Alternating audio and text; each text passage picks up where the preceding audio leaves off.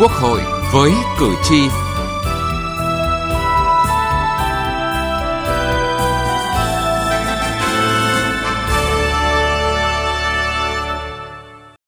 Xin kính chào quý vị và các bạn. Thưa quý vị, tình trạng để xảy ra tham nhũng ngay trong chính các cơ quan có chức năng chống tham nhũng, các cơ quan bảo vệ pháp luật ảnh hưởng trực tiếp đến hiệu quả công tác đấu tranh phòng chống tham nhũng, làm giảm niềm tin của nhân dân với các cơ quan bảo vệ pháp luật – và đây cũng là vấn đề được nêu ra tại phiên họp thảo luận của Ủy ban Thường vụ Quốc hội lần thứ 37 vừa qua. Chương trình Quốc hội với cử tri hôm nay đề cập nội dung này.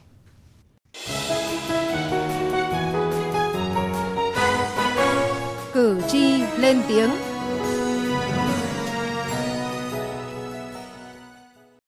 Thưa quý vị và các bạn, trước khi nghe ý kiến của cử tri, mời quý vị và các bạn nghe một tổng hợp sau cán bộ hải quan cảng Cát Lái thành phố Hồ Chí Minh nhận hối lộ 180 triệu đồng để cho doanh nghiệp dễ dàng nhập khẩu trái phép lô hàng hóa có trị giá gần 900 triệu đồng. 5 cán bộ nhân viên tri cục hải quan cửa khẩu La Lay, Quảng Trị bị kỷ luật vì nhận tiền bôi trơn khi làm thủ tục thông quan. Trong đó có ông Lê Trí Thành, tri cục trưởng tri cục hải quan cửa khẩu La Lay bị xử lý kỷ luật bằng hình thức cảnh cáo. Đồng thời 5 người này bị luân chuyển đến các đơn vị khác, không cho trực tiếp làm công tác nghiệp vụ tháng 4 năm 2019, Phòng Cảnh sát điều tra tội phạm về trật tự quản lý kinh tế và chức vụ Công an tỉnh Quảng Ninh bắt quả tang đối tượng Lê Quốc Hùng nhận hối lộ 50 triệu đồng của một doanh nghiệp với cương vị Phó trưởng phòng tuyên truyền và hỗ trợ người nộp thuế thuộc Cục Thuế tỉnh Quảng Ninh. Lê Quốc Hùng vòi vĩnh doanh nghiệp có sai phạm khi được giao nhiệm vụ kiểm tra việc chấp hành khai thuế giá trị gia tăng và thuế thu nhập cá nhân tại doanh nghiệp này. Qua tin báo tố giác tội phạm của quần chúng nhân dân, ngày 18 tháng 4 năm 2019, Cơ quan An ninh điều tra Công an tỉnh Thanh Hóa bắt quả tang bà Nguyễn Thị Cúc, Phó trưởng đoàn thanh tra của Thanh tra tỉnh Thanh Hóa, nhận tiền của đối tượng bị thanh tra ở huyện Thiệu Hóa. Thời điểm xảy ra sự việc, đoàn thanh tra gồm 5 người đang thực hiện nhiệm vụ thanh tra một số vấn đề trên địa bàn huyện này khiến dư luận rất bức xúc bởi nhóm cán bộ tự tung tự tác phớt lờ những yêu cầu chỉ đạo của Đảng, của Tổng Bí thư, của Thủ tướng Chính phủ về việc tăng cường xử lý, ngăn chặn tình trạng nhũng nhiễu, gây phiền hà tiêu cực, tham nhũng trong đội ngũ cán bộ công chức, viên chức. Đó là hành vi vòi tiền hàng tỷ đồng của đoàn thanh tra Bộ Xây dựng khi thanh tra tại huyện Vĩnh Tường, tỉnh Vĩnh Phúc. Trưởng đoàn là bà Nguyễn Thị Kim Anh, Phó trưởng phòng phòng phòng chống tham nhũng của Bộ đoàn cán bộ này có hành vi lợi dụng nhiệm vụ thanh tra, ép các doanh nghiệp, ủy ban dân các xã phải đưa tiền để được xem xét, tạo điều kiện giúp đỡ trong quá trình thanh tra.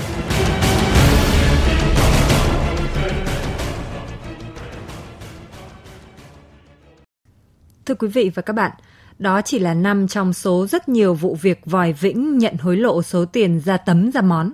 Còn những việc kiểu như lót tay bồi dưỡng thì không thể kể hết được cần kiên quyết mạnh tay trong việc xử lý những cán bộ nhũng nhiễu tha hóa này để phòng chống tham nhũng hiệu quả. Đó là ý kiến của nhiều người dân. Cái đấu tranh chống tham nhũng thì cái việc này làm thì dân chúng rất là ủng hộ cái cuộc đấu tranh chống những cái phân tử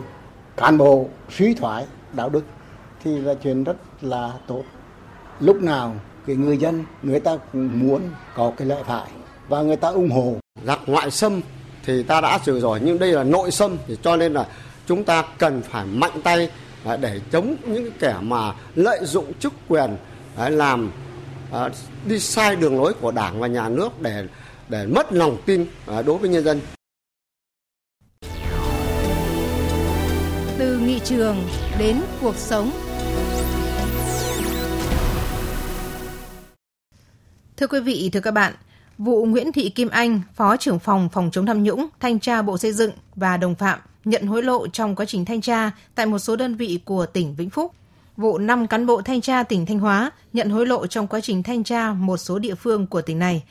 Vụ ông Đặng Trường An, Phó Viện trưởng Viện Kiểm sát Nhân dân huyện Tân Châu, tỉnh Tây Ninh nhận hối lộ. Vụ ông Giáp Văn Huyên, thẩm phán Tòa án Nhân dân huyện Hiệp Hòa, tỉnh Bắc Giang nhận hối lộ ba cán bộ công an phường Thanh Xuân Nam, quận Thanh Xuân, thành phố Hà Nội nhận hối lộ. Ông Đinh Văn Thơm, chấp hành viên tri cục thi hành án dân sự thành phố Bảo Lộc, tỉnh Lâm Đồng, lạm dụng chức vụ quyền hạn chiếm đoạt tài sản. Những cái tên, những cán bộ ấy đều thuộc ngành được coi là thanh bảo kiếm phòng chống tham nhũng nhưng lại có hành vi tham nhũng. Đại biểu Trương Trọng Nghĩa, đoàn đại biểu Quốc hội thành phố Hồ Chí Minh nêu thực tế đáng báo động hiện nay là có không ít cán bộ kiểm toán thanh tra lại trở thành những người tham nhũng những biểu hiện nhiều khi không lộ liễu như trước đây, nhưng mức độ nguy hiểm bức xúc thì có phần cao hơn.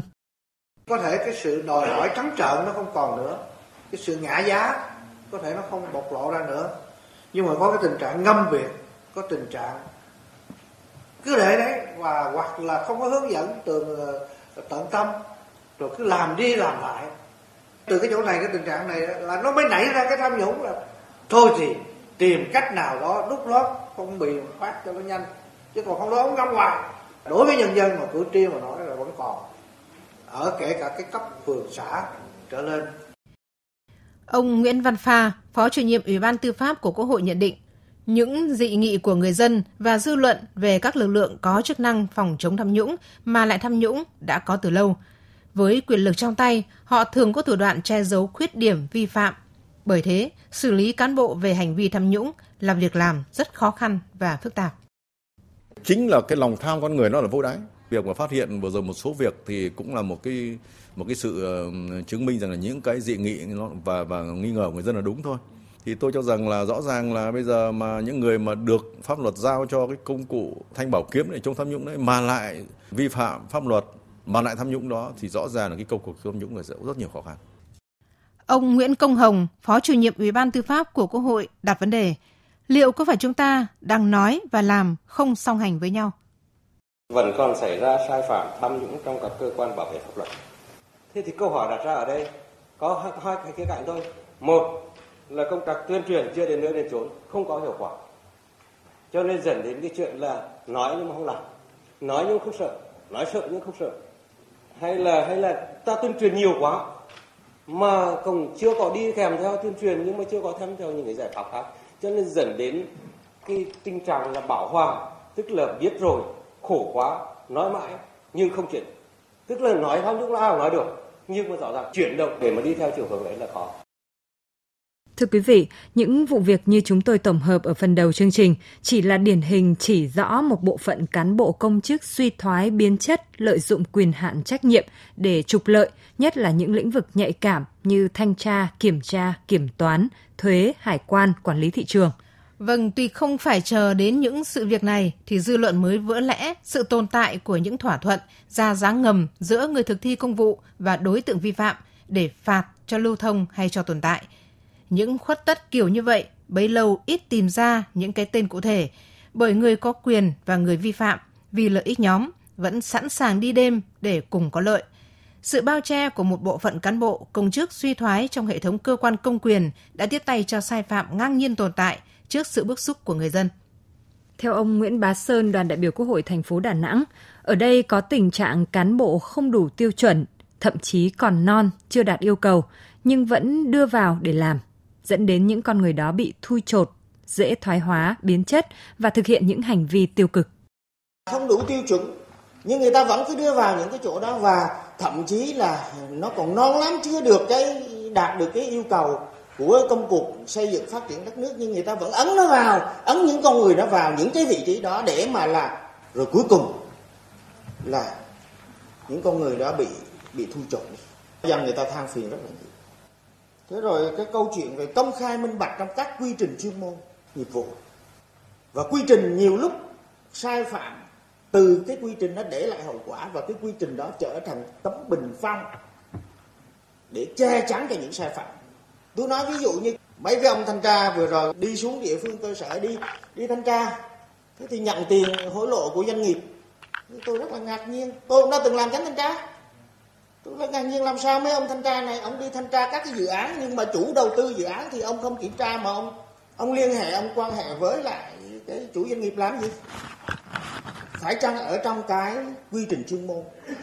Và cái minh bạch và cái kiểm tra điều chỉnh cái này nó không được giải quyết một cách kịp thời.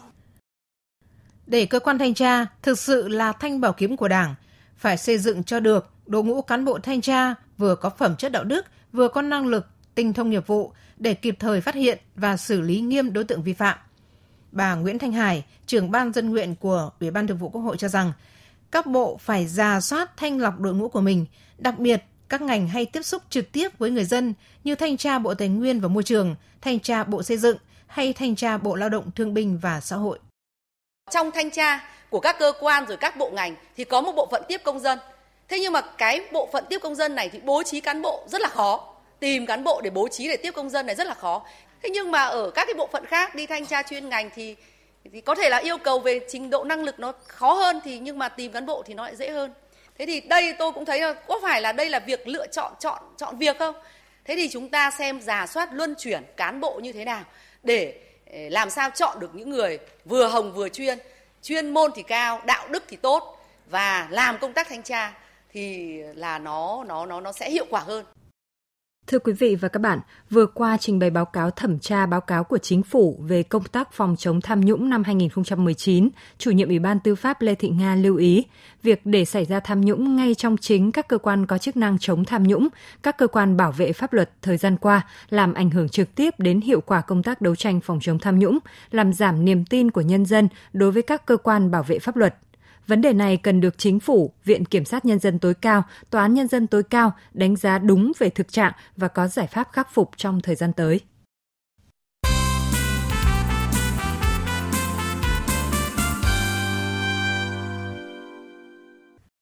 Thưa quý vị và các bạn, từ các sự vụ đã xảy ra cho thấy, ở đâu có quyền lực thì ở đó có nguy cơ lạm dụng quyền lực. Để kiểm soát quyền lực, không thể để tình trạng sự đã rồi mới xử lý kỷ luật cần có một cơ chế giám sát quyền lực để phát hiện và ngăn chặn những hành vi vi phạm có thể xảy ra. Những bất cập về thể chế chính sách pháp luật, cơ chế kiểm soát quyền lực còn đang được xây dựng và hoàn thiện. Đây chính là những khoảng trống cho tham nhũng trong các cơ quan chống tham nhũng. Thứ trưởng Bộ Công an Nguyễn Văn Sơn cho rằng, việc nhận diện vi phạm quyền lực thoạt nhìn có thể dễ biết, nhưng để thu thập đầy đủ căn cứ kết luận có tiêu cực, vi phạm hay không là việc không hề đơn giản. Do đó, điều quan trọng từ ban đầu vẫn là công tác bố trí cán bộ. Kiểm soát quyền lực ở đây cũng phải đề cập đến hai cái góc độ này. Tổ chức và cá nhân có thẩm quyền. Tổ chức thì chúng ta bằng cơ chế, bằng quy định đưa ra đầy đủ càng tốt. Nhưng mà ở cái góc độ yếu tố cá nhân tôi thấy là quan trọng. Cá nhân có quyền lực thì hết sức là quan trọng. Vì vậy cho nên đề nghị cái việc mà tự kiểm soát bằng cái việc bố trí những con người phẩm chất, đạo đức, năng lực nó sẽ giúp cho cái cơ chế cái quy định này thực hiện một cách nó trọn vẹn.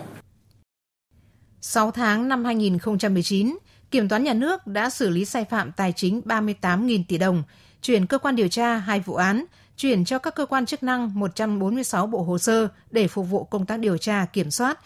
Tổng Kiểm toán nhà nước Hồ Đức Phước cho biết, quyền lực thường sinh ra quyền lợi, số lượng hàng nghìn người cùng khối lượng công việc lớn. Do vậy, việc kiểm soát quyền lực phải được thực hiện đồng bộ với công tác giáo dục đạo đức cho kiểm toán viên. Chúng tôi gọi cũng là triển khai các cái cuộc kiểm toán chúng tôi phải làm các cái nhật ký online để gọi cũng là hàng ngày gọi phát hiện ra thì vào nhật ký online truyền về trung tâm hai là tổ chức các cái cuộc thanh tra đột xuất kiểm soát chất lượng vân vân và vân vân nhưng mà cũng nơi tài được bởi vì mấy nghìn con người nhận thức và gọi cũng khác nhau quyền lực cái sinh cho quyền lợi có khi gọi cũng làm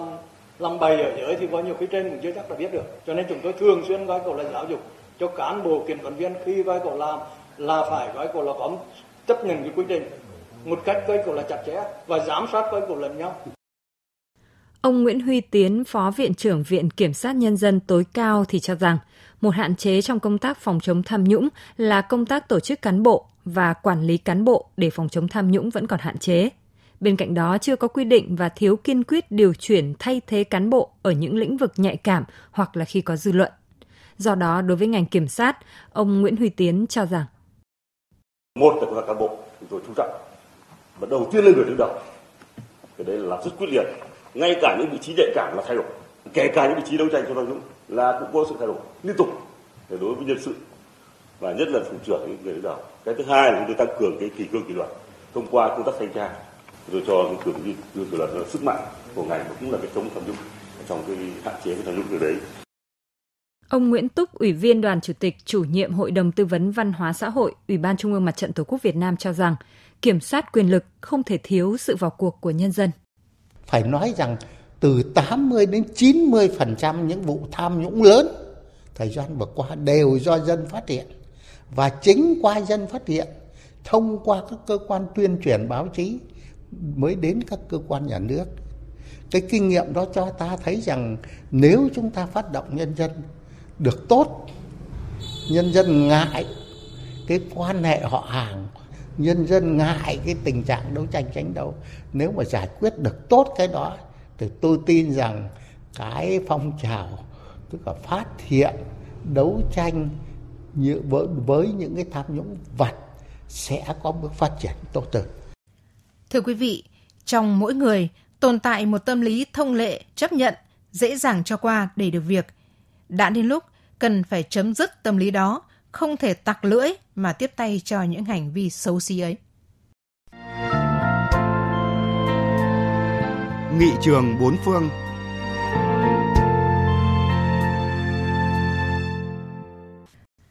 Thưa quý vị và các bạn, Hàn Quốc trước đây cũng được biết đến là một đất nước bị nạn tham nhũng thống trị và hoành hành. Trong đó nổi lên là sự cấu kết thông đồng giữa các chính khách và các tập đoàn kinh tế lớn.